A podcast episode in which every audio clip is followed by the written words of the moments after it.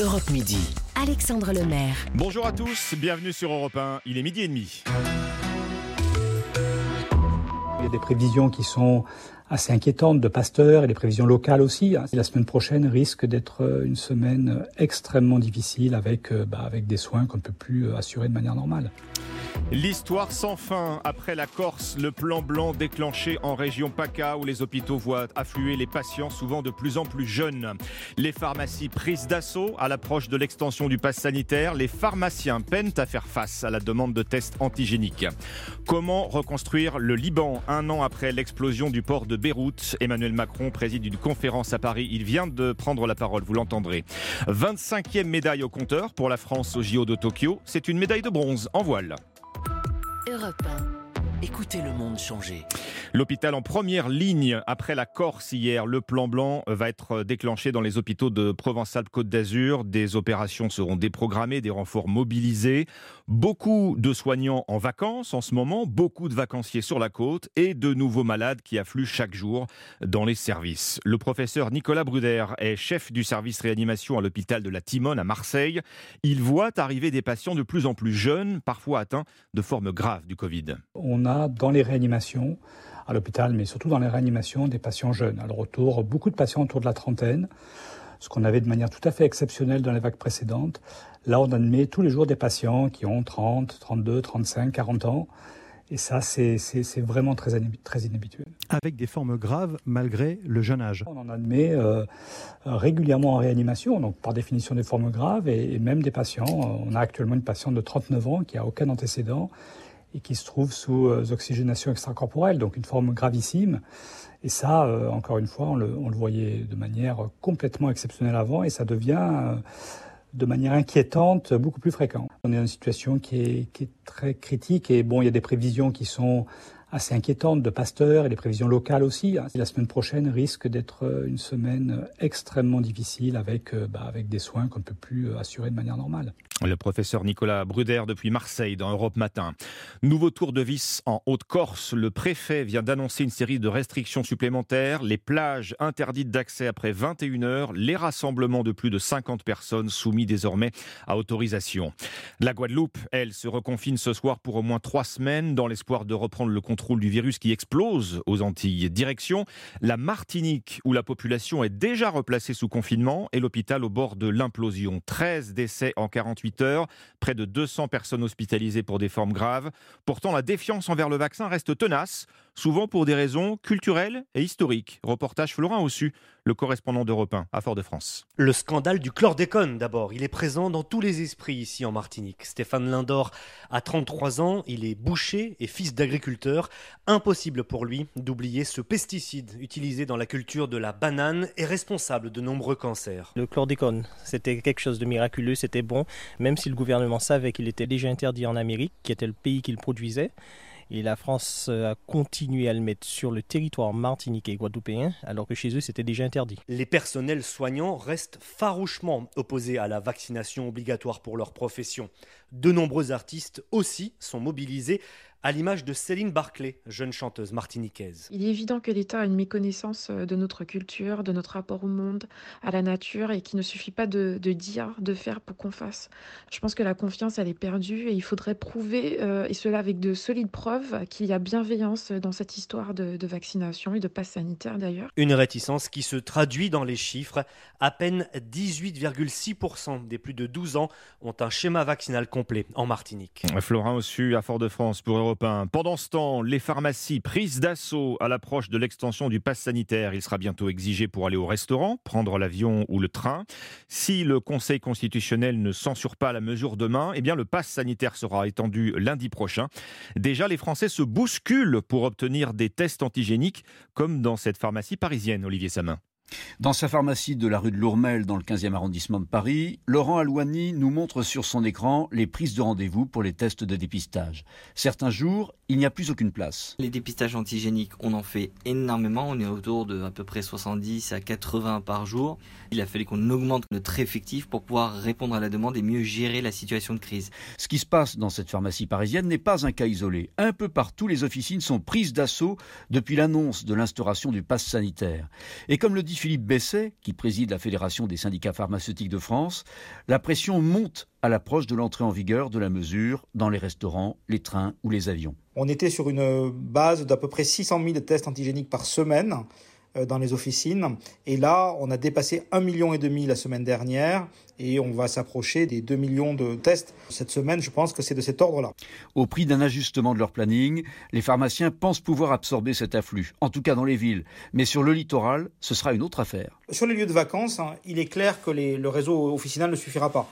Il faut que les municipalités s'organisent pour euh, une offre en test supplémentaire par rapport au réseau officinal. Dans les officines, c'est le renfort d'étudiants en pharmacie qui permet de faire face à l'afflux. Mais Philippe Besset prévient, si ça se prolonge au-delà des vacances, il faudra trouver une autre solution. Les restaurants, eux aussi, se préparent à un surplus d'activité, car ce sera bien aux restaurateurs de contrôler leur clientèle. Faute de moyens pour embaucher, les hôteliers restaurateurs de Vendée, eux, ont trouvé la parade. Des retraités bénévoles vont contrôler les passes sanitaires. En quelques jours, une trentaine ont répondu à l'appel.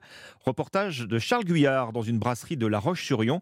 Ce mardi, c'était journée formation pour les retraités. C'est vert, donc les gens viennent, je les fais rentrer. C'est rouge, sans passe sanitaire, vous ne pouvez pas accéder à cet établissement. À l'entrée de la brasserie JR à La Roche-sur-Yon, le patron Tarek Terrouche explique à Dali et Christian ce qu'ils devront faire à partir de lundi prochain. Je suppose qu'on n'a pas à leur demander leur identité. En aucun cas. À l'aide d'une tablette, ils vérifieront donc la validité des passes sanitaires. Particularité, Dali et Christian sont retraités. Ils ont répondu à un appel des restaurateurs vendéens qui, faute de personnel, n'ont trouvé que ce recours au bénévolat pour remplir cette mission Dali, 70 ans, ancienne cadre de santé, voit cela comme une dette à honorer après avoir fait partie des personnes à protéger en priorité. J'ai eu la chance de pouvoir être vaccinée assez tôt. C'est une reconnaissance de ce qui a été fait pour moi. Donc euh, si je peux donner un petit coup de main, pourquoi pas. Christian, lui, va faire euh, coup double pour cet ancien banquier de 65 ans. Ce sera l'occasion d'être solidaire, mais aussi d'assouvir un vieux rêve. Je trouve que dans le domaine de la restauration, ils ont morflé. Donc euh, pourquoi pas les aider au contraire. Et je suis très attiré par les métiers de la restauration. C'est quelque chose qui me plaît, donc j'avais envie de le faire dans la restauration. En quelques jours, plus d'une trentaine de retraités ont donc répondu à l'appel de l'UMI 85. Reste maintenant à savoir si le bénévolat dans une entreprise privée est légal.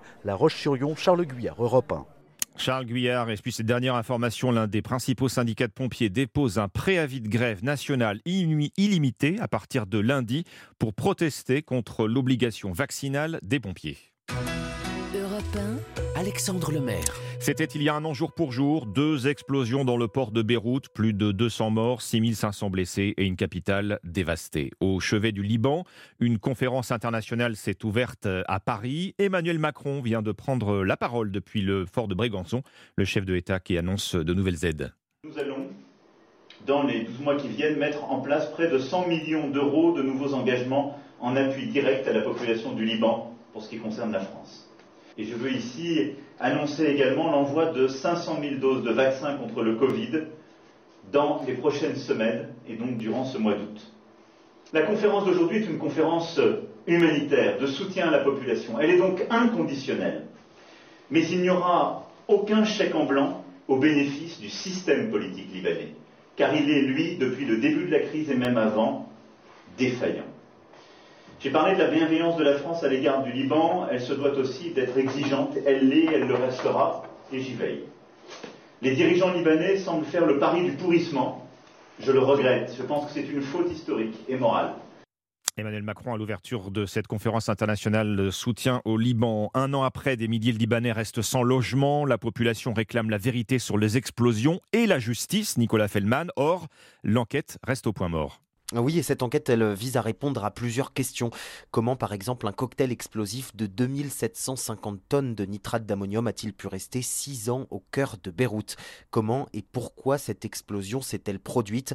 Aujourd'hui, les Libanais n'ont aucune réponse. Alors, en un an, 17 personnes ont été inculpées, des employés et des dirigeants du port notamment, mais aucun des hauts responsables de l'État libanais n'a été mis en cause.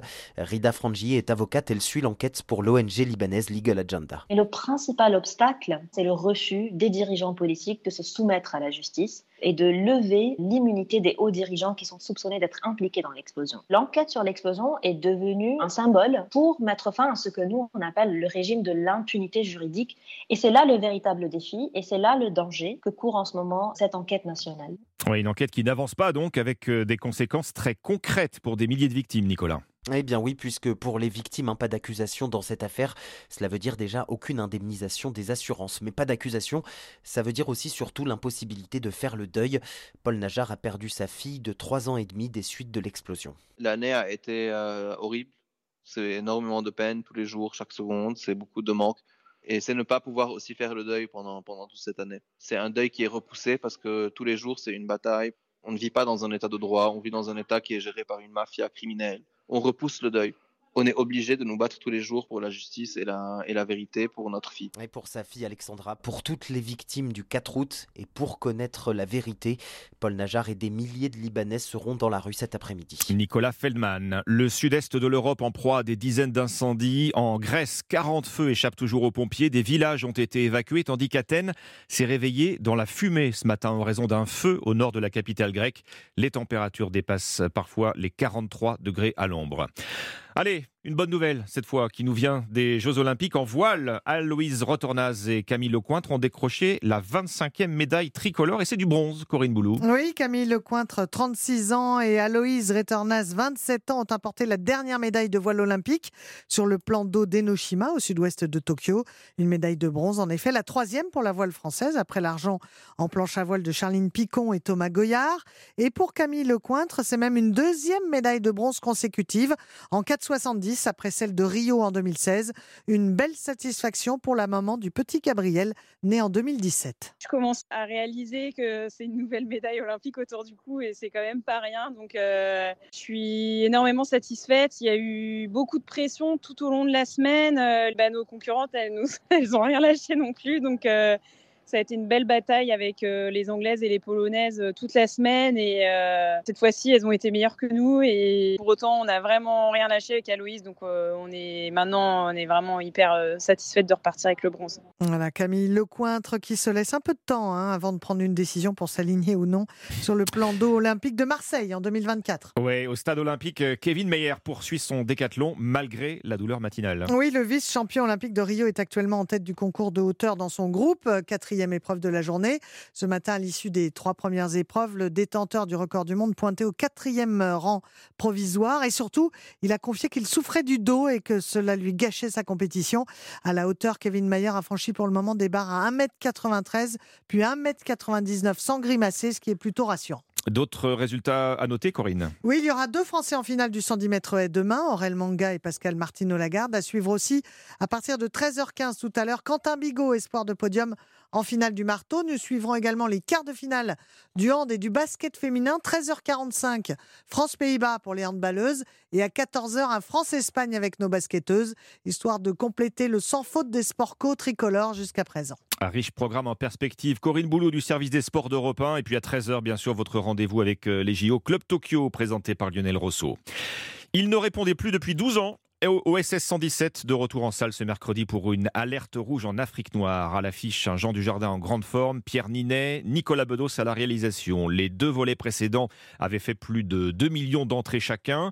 117 ne craint pas 007. Hubert Bonisseur de la Batte s'est déjà taillé un costard d'espion culte, Laura Taouchanov. Vous voyez l'automobile derrière moi? Ça fait un petit moment que je l'observe. Eh bien? Eh bien, elle est absolument impeccable. À l'occasion, je vous mettrai un petit coup de polish. Hubert Bonisseur de la Batte repart en mission. En Afrique cette fois, toujours aussi téméraire et gaffeur. Pour Jules, un fan, la recette de cette trilogie est simple et pourtant tous les ingrédients sont là. Moi je trouve que cet humour un peu décalé et un peu lourd, euh, ça, ça, me correspond bien. C'est un peu le genre d'humour que j'ai, donc je pense que c'est pour ça que j'aime bien. Euh, vous confirmez, il est lourd Je confirme moi-même. Mais bon, typiquement euh, avec l'Armina, quand il se retrouve à l'hôtel et qu'il lui dit qu'elle était très belle. Je n'ai jamais pu refuser quoi que ce soit d'une brune aux yeux marrons. Vous êtes mon type de femme, l'Armina. Il lui dit et si j'étais et si j'étais naine et myope, bah, je vous laisserai pas conduire, ça n'a pas de sens. Eh bien, je ne vous laisserai pas conduire. J'aime me beurrer la biscotte. Est-ce que vous connaissez OSS 117. Avec du jardin Tout à fait. Oui, bah, du jardin, j'adore. Donc celui-là, je le regarderai rien que pour lui. C'est aussi ça la clé de ce succès. Jean Dujardin qui a troqué sa tignasse blonde de surfeur niçois pour ce rôle de charmeur macho, un poil agaçant, il faut le dire. Et ça marche, comme l'explique le journaliste cinéma Alain Grasset. Ils ont su, si vous voulez, donner à ce genre policier un côté très très drôle. On n'avait pas eu ça jusque pratiquement au Tonton Flingueur et à tous les films de Lautner. Et puis le dernier secret d'OSS 117, c'est peut-être tout simplement son budget. Plus de 20 millions d'euros pour ce dernier film. C'est bien plus que la moyenne des comédies françaises. Jean Dujardin à l'affiche euh, d'OSS 117 Alerte Rouge en Afrique Noire à partir d'aujourd'hui dans vos salles.